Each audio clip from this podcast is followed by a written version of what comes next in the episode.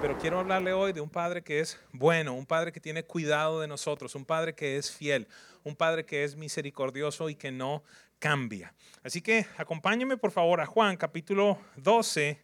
Continuamos hablando de la vida de Jesús, continuamos hablando del Evangelio de Juan y en este día vamos a estar estudiando un poquitito, o vamos a estar usando como referencia el verso 42 y 43. Juan 12, 42 43.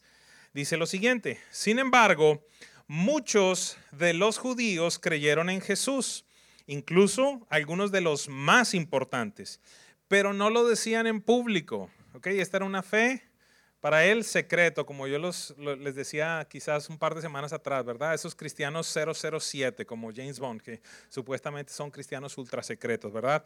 Entonces ellos decían acá, eh, habían creído en Jesús, incluso algunos de los más importantes, pero no lo decían en público, por miedo a los fariseos, es decir, a los líderes religiosos, a las personas que estaban en autoridad en las sinagogas para que no los expulsaran precisamente de las sinagogas. Verso 43, el verso fundamental del día de hoy dice, preferían la gloria que dan los hombres a la gloria que da Dios. Diga, gloria de hombres, gloria de Dios. Esa es la decisión que vamos a tener que enfrentar en nuestra vida. Todos tenemos la posibilidad de vivir diversas situaciones, ya se los dije anteriormente. Ah, en cada momento, en cada decisión, en cada reacción, tenemos la gran oportunidad de decidir si recibiremos la gloria de Dios o la gloria de los hombres. La pregunta que puede surgir ahora es, ¿qué significa este término? ¿Qué significa la gloria? Eh, ¿De, ¿De, qué tiene que ver esto? Cuando vamos al original, allí en el griego, la palabra gloria tiene varias implicaciones y voy a resaltar simplemente rápidamente tres de ellas. La primera implicación que tiene la palabra gloria es alabanza. Es decir, que podemos tomar la decisión de recibir alabanza de los hombres o alabanza de parte de Dios. Recibir honor es la segunda implicación. La tercera es tener buena reputación. Es decir, que con nuestras acciones, con nuestras decisiones, podemos decidir lo siguiente, si recibiremos alabanza de parte de los hombres o alabanza de parte de Dios, si seremos honrados por los hombres o si seremos honrados por Dios, si tendremos buena reputación en la tierra o buena reputación en el cielo. Es totalmente diferente. Vamos a un ejemplo, este tema de alabanza de los hombres.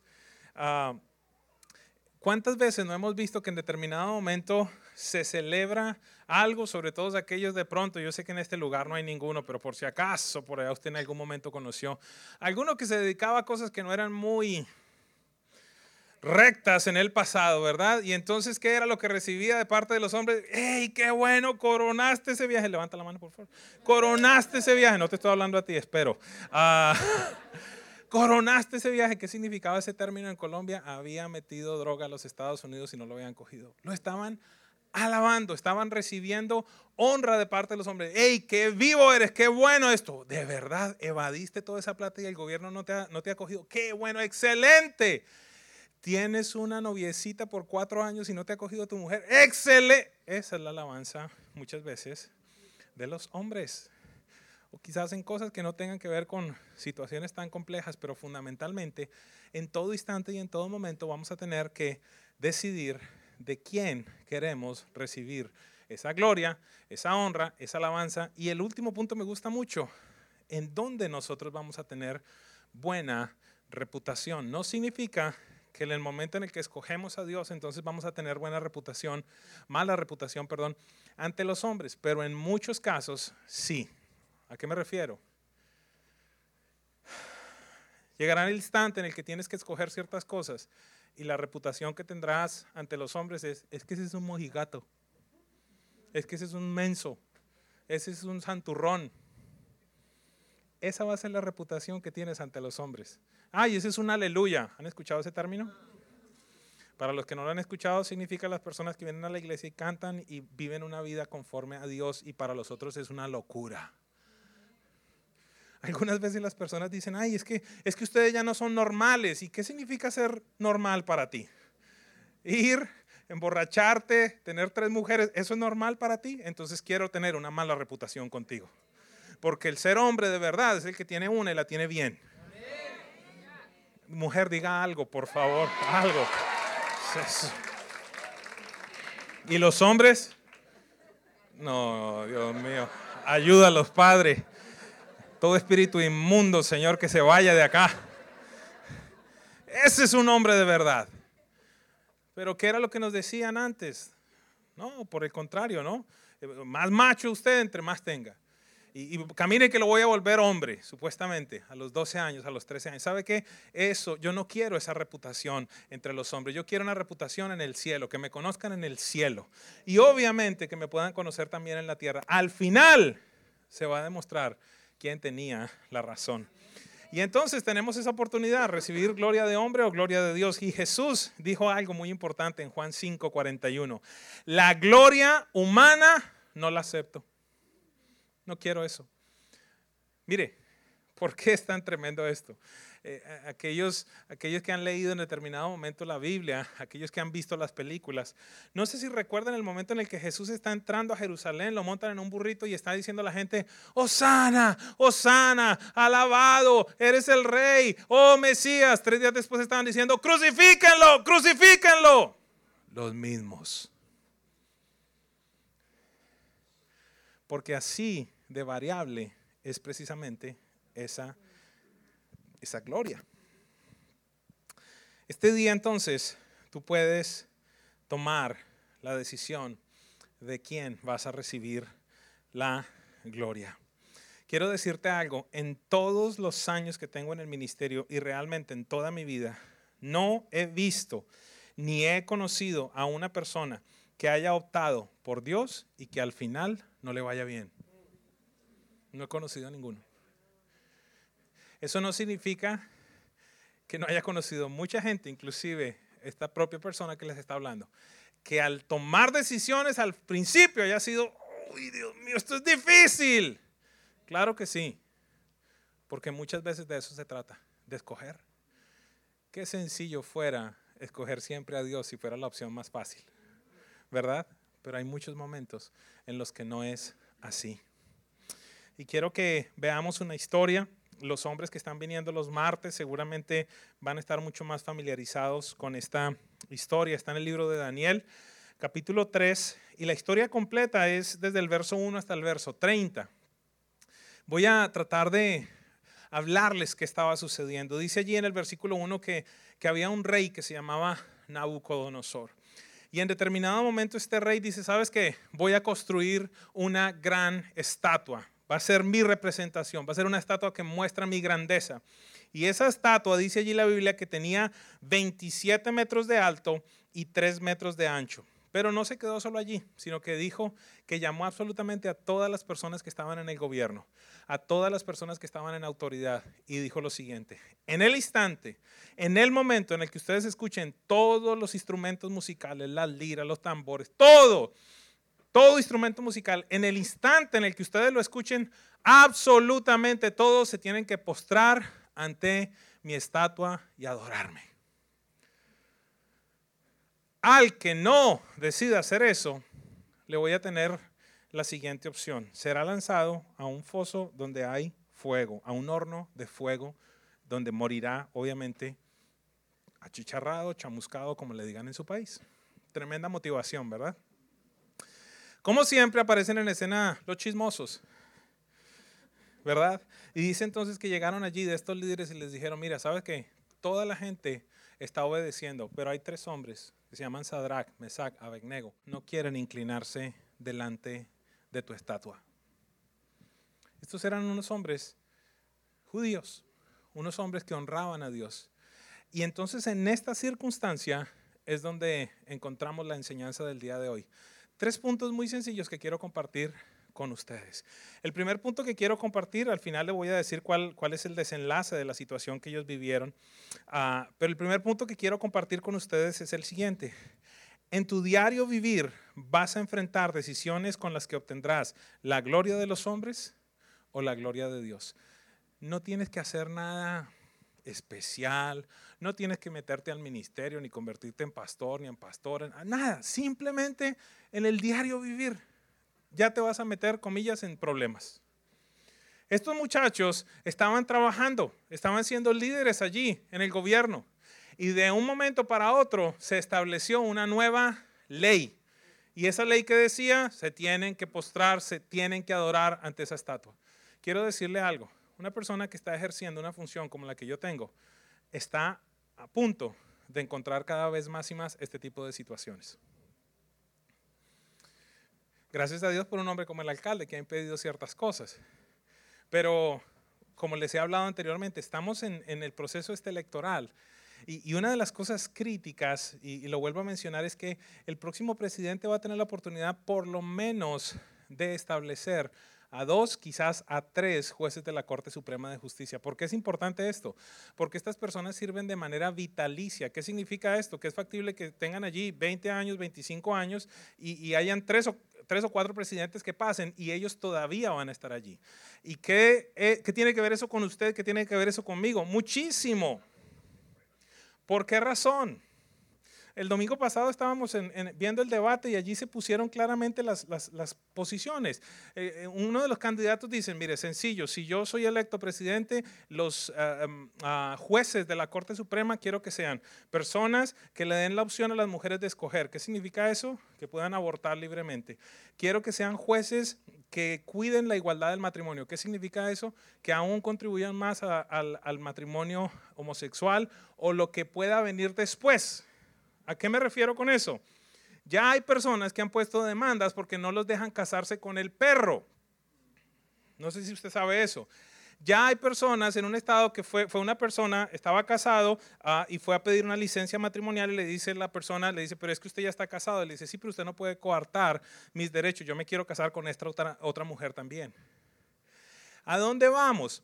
Que los jueces que estén allí van a poder tener cualquier tipo de interpretación respecto a la ley y estaremos viviendo los próximos 20 o 25 años bajo un estado de libertinaje.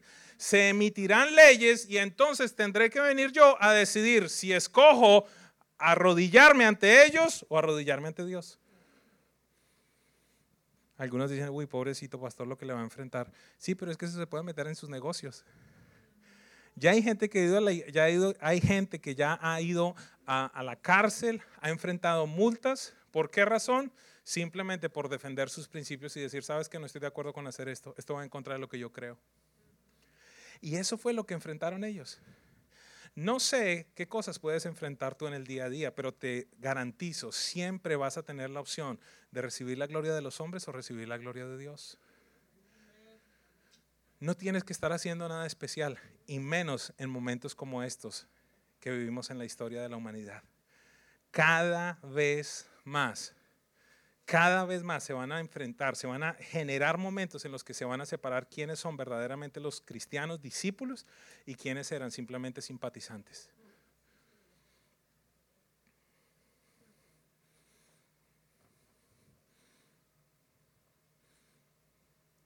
Esta semana estaba escuchando a un, a un predicador en la reunión de la Asociación de Pastores y hablaba de la gran diferencia que vive la iglesia en los Estados Unidos frente a la diferencia, perdón, frente a las iglesias en otros países. Grandes diferencias entre la iglesia de los Estados Unidos y las iglesias, por ejemplo, en África, en el lejano oriente. Dice que estaba visitando Mozambique y en determinado momento los líderes les dijeron, pastor, yo quiero hacerle una pregunta. Él es de origen brasilero. Le decían, ¿y ustedes qué hacen en Brasil cuando los pastores se mueren? Una pregunta medio extraña de pronto, pero con una respuesta lógica para él. Decía, mm, bueno, hacemos una reunión y los enterramos. ¿Por qué? Dice, no, es que aquí no hacemos eso. Aquí hay tan poquitos hombres de Dios que tenemos que orar para que Dios los resucite. y tuvo la oportunidad de conocer a cuatro que han resucitado.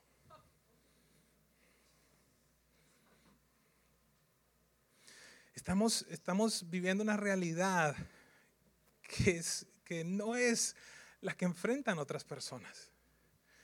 vivimos eh, en, en, una condición sabrosa, tenemos un buen parqueo, aire acondicionado, una buena banda, etc. Pero, pero ¿y qué va a suceder en los próximos años cuando empiecen a perseguirnos por reunirnos? Ay, no es exagerado. No, eso ya está sucediendo. Mire lo que está pasando en Rusia. Ya está sucediendo en Rusia. Uno de los candidatos dice, yo voy a aprobar y apoyo la... Uh, déjeme buscarlo en español, ¿cómo se diría? La adoración a cualquier fe. La expresión de la adoración a cualquier fe. En términos generales, ¿qué es lo que dice eso? Tú puedes adorar a quien quieras mientras lo hagas en tu casa. Públicamente no te puedes reunir con nadie a expresarlo. Entonces vamos a enfrentar este tipo de situaciones. ¿O es factible que las situaciones que tú enfrentas es con los impuestos, con las facturas, con qué hacer ante inmigración, qué hacer en determinado momento? Mire, una, una súper sencilla y una súper fácil. Esto les va a costar plata a muchos de ustedes si eligen honrar a Dios. Tú cometes una infracción y contratas el abogado. Ay, nadie hace eso, ¿verdad?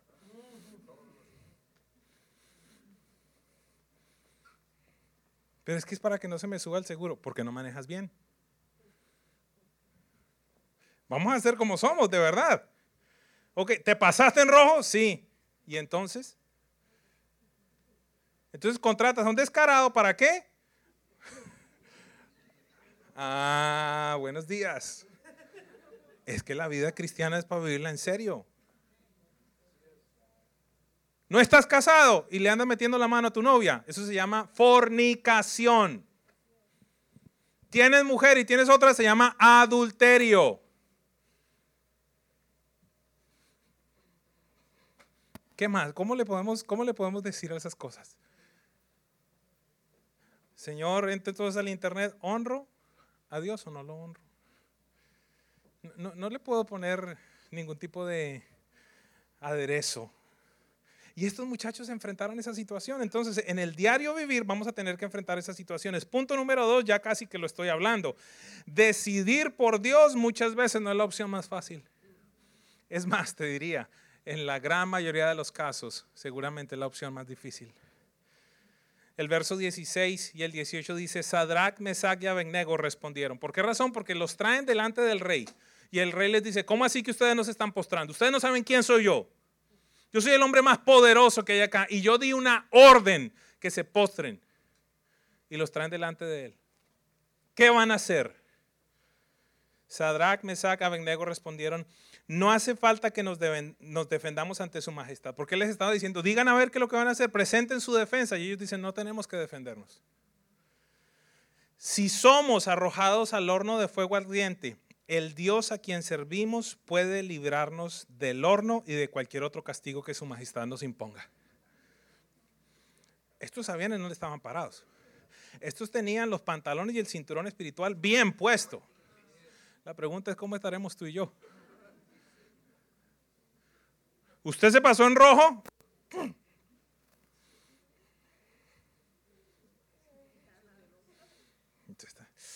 Me va a subir el seguro la escuelita, no voy a ir al trabajo, pero me pasé.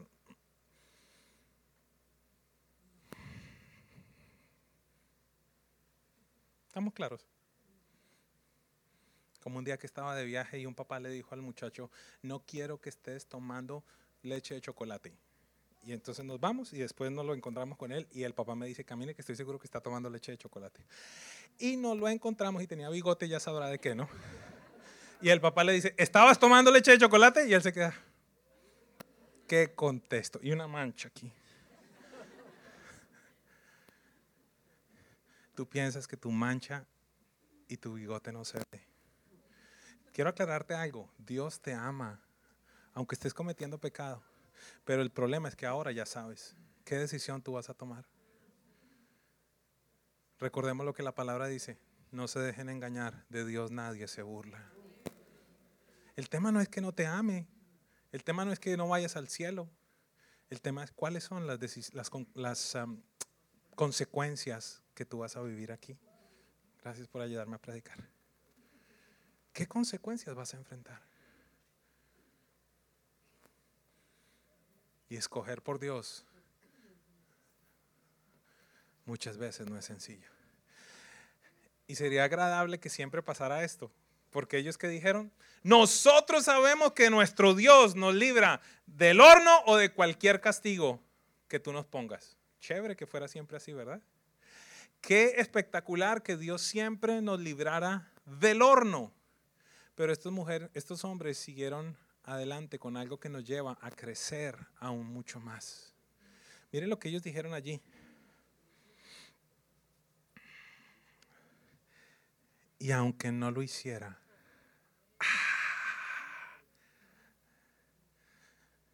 Porque cuántos de nosotros no hemos tomado decisiones por Dios y en determinado momento decimos, no, es que yo sé, yo sé que Dios me, Dios me va a respaldar y ¡pum! que te da tremendo golpe. Disculpe si desperté a alguien.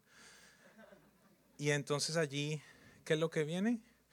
En tu corazón, como tú no conoces la bondad de Dios y no conoces el final, tú dices, Señor, pero, pero Señor, te estoy honrando. Ahora voy a la iglesia y mira lo que pasa. Ahora voy a la iglesia y toda mi familia se pone en contra mía. Ahora empecé a diezmar y mira lo que sucedió. Ahora empecé a esto y mira lo... No, te preocupes. Ellos dijeron, y aunque no lo hiciera, aún confiaremos en Él.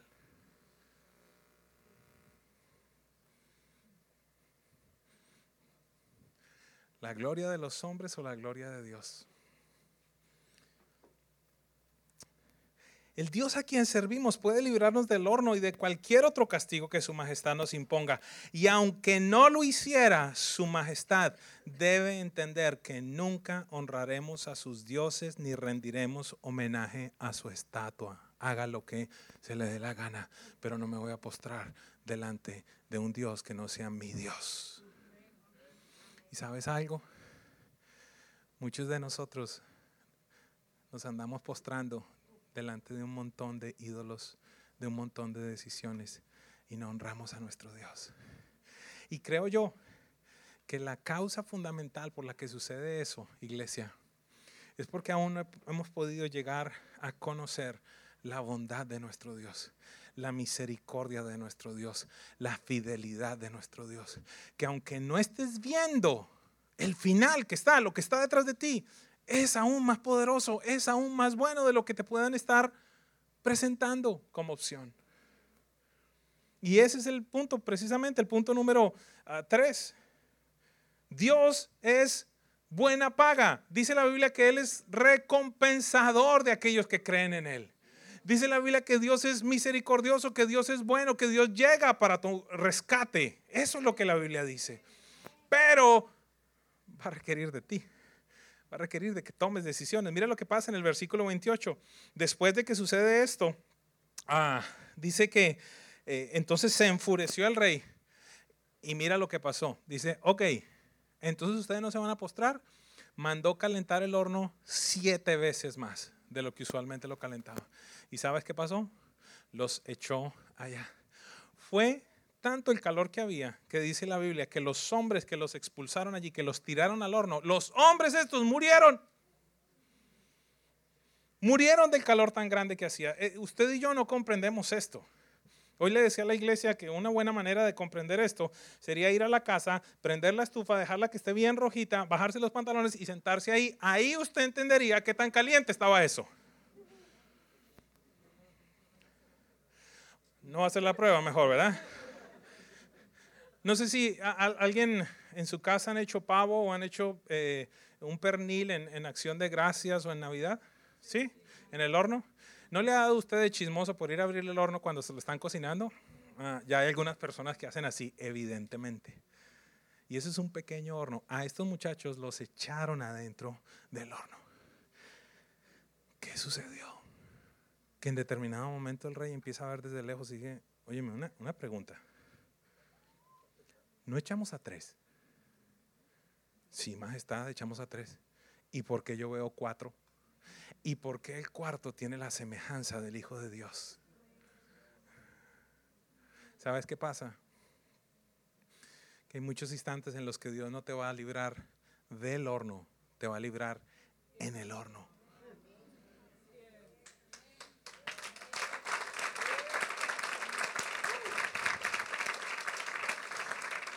Pero no es agradable. Fue tan impresionante que dice que estos muchachos salieron y ni siquiera sus cabellos, dice la Biblia, estaban chamuscados, ni siquiera, ni siquiera sus ropas olían a humo.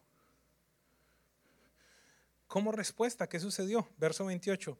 Entonces Naucodonosor dijo, digno de todo elogio sea el Dios de Sadrach, Mesach y Abednego, pues él envió a su ángel para librar a sus servidores que confiaron en él y desobedecieron la orden del rey. Imagínense, ese hombre soberbio, 30, 30 versículos después, mira cómo estaba.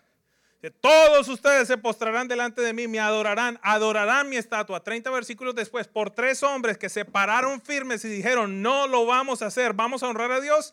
Este hombre dice, digno de toda gloria es el Dios de estos hombres que envió a su ángel para librarlos. Mire lo que dice. Y estaban dispuestos a morir antes de servir o rendir homenaje a cualquier Dios que no fuera el de ellos. Mira lo que dice el rey ahora entonces. Por tanto, doy esta orden. Cambió la orden anterior. ¿Cuál era la orden anterior? Postrarse ante la estatua. ¿Cuál es la orden nueva? Cualquier persona de la nación, lengua o pueblo que sea, que hable contra el Dios de Sadrach, Mesach y Abednego, sea descuartizado y su casa quemada. Pues ningún otro Dios es capaz de salvar de esta manera.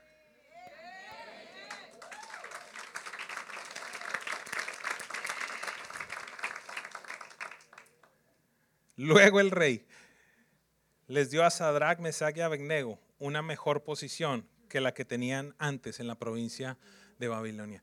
¿Quién pudiera comprender que la misma persona que te está amenazando para matarte en un horno sea la misma persona que Dios va a utilizar para promoverte?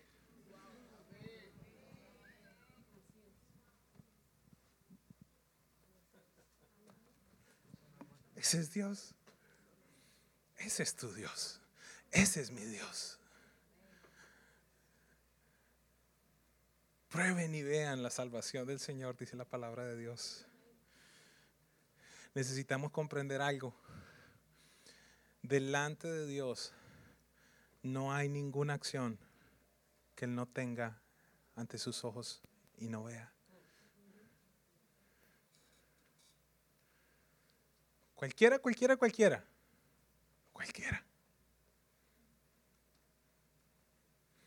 ¿Qué es lo que usualmente uno dice? Que, que, no se le niega a nadie.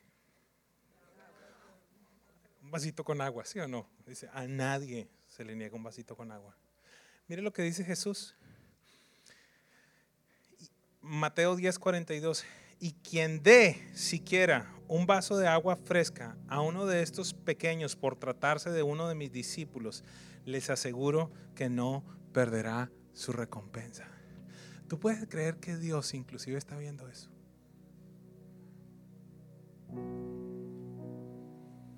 Algo que tú y yo no comprendemos muy bien, no podemos dimensionar es que Él es omnisciente, todo lo sabe, todo lo sabe.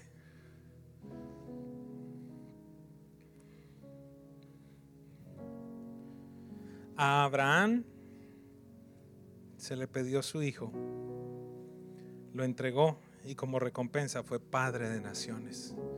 Entregó un hijo y recibió naciones como hijas. A Jacob, su suegro le ofreció un empleo y le dijo, tú mismo establece tu salario, pero quédate aquí conmigo. Y Jacob decidió obedecer a Dios y fue establecido como el padre de todas las tribus de Israel. Riqueza y gloria le siguieron. A José en determinado momento la esposa de su jefe le ofreció traicionar precisamente a su jefe, que se acostara con ella, que tuviera deleite instantáneo, que tuviera deleite ahora. Y aunque tuvo que pasar por la cárcel y situaciones difíciles, tuvo como recompensa el que le fuera entregado el reino y que en determinado momento pudiera, por medio de él, traer la salvación a todo su pueblo. A Moisés se le ofreció escoger entre el ser el hijo adoptado del faraón, el vivir en un palacio con comodidades o el salir al desierto Y él escogió eso. Y como recompensa, tuvo llegar a ser el mayor profeta de Israel y el libertador del pueblo de Dios. A Daniel, este hombre, amigo de estos tres que hablamos el día de hoy, se le obligó a dejar de orar y que honrara a otro rey también. Y él tuvo que decidir, pero recibió como recompensa el ser librado del foso de los leones y el ser uno de los mayores profetas del Antiguo Testamento. María. A María en determinado momento se le dio la, la lección entre su reputación, entre perder su posible matrimonio, ese matrimonio que llevaba, perder su nombre y tuvo que escoger y ella dijo que se haga la voluntad de mi Señor. Y ahora entonces es reconocida como la madre del Salvador de la tierra.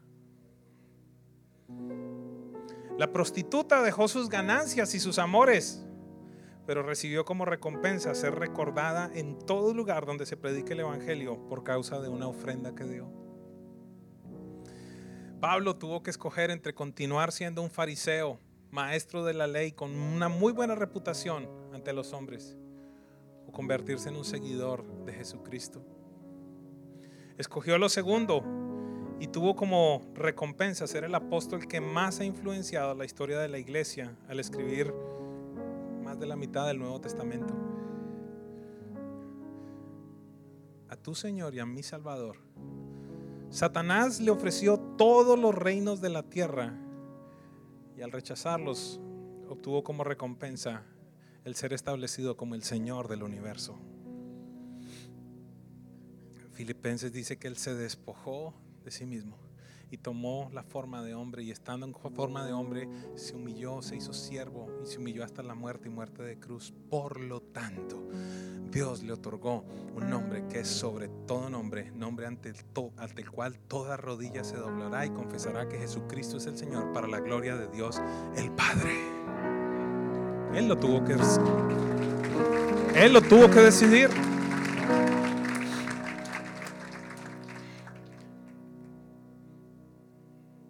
Pero háblame de gente que no sea de la Biblia. El evangelista Billy Graham. Factible que algunos de ustedes lo conozcan. Es factible que sea el hombre que en el siglo pasado haya traído más personas a los pies de Jesús. No sé si vivo ahora haya otro hombre que haya hecho más que este. En determinado momento el presidente Johnson le dijo, yo te respaldo si tú te lanzas como candidato a la presidencia de los Estados Unidos.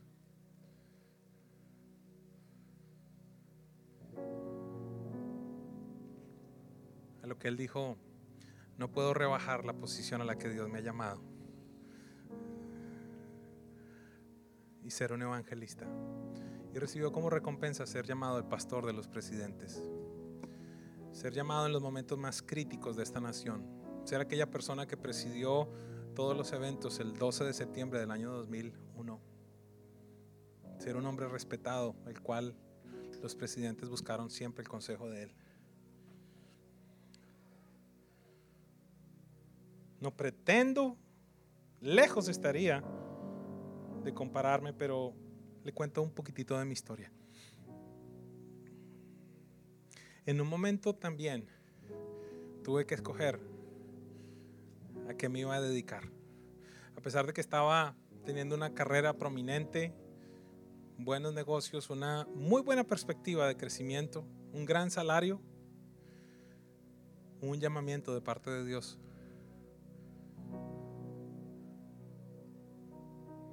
Algunas personas en mi familia me decían, pero usted está loco. Algunos de mis amigos decían, se volvió desquiciado, ¿y de qué va a vivir?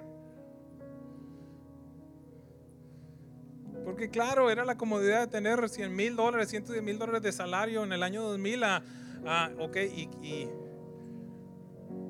y, qué vas a hacer? pastor de la iglesia algún día me decía, mira, si te llego a contratar, yo creo, si te llego a contratar, es factible que lo que te podamos pagar sea 24 mil dólares al año. Con eso podemos pagar quizás la hipoteca de nuestra casa.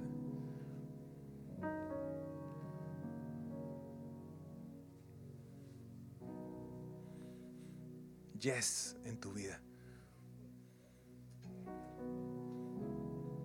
Momentos de decisión. Te hablo de lo que yo tuve que enfrentar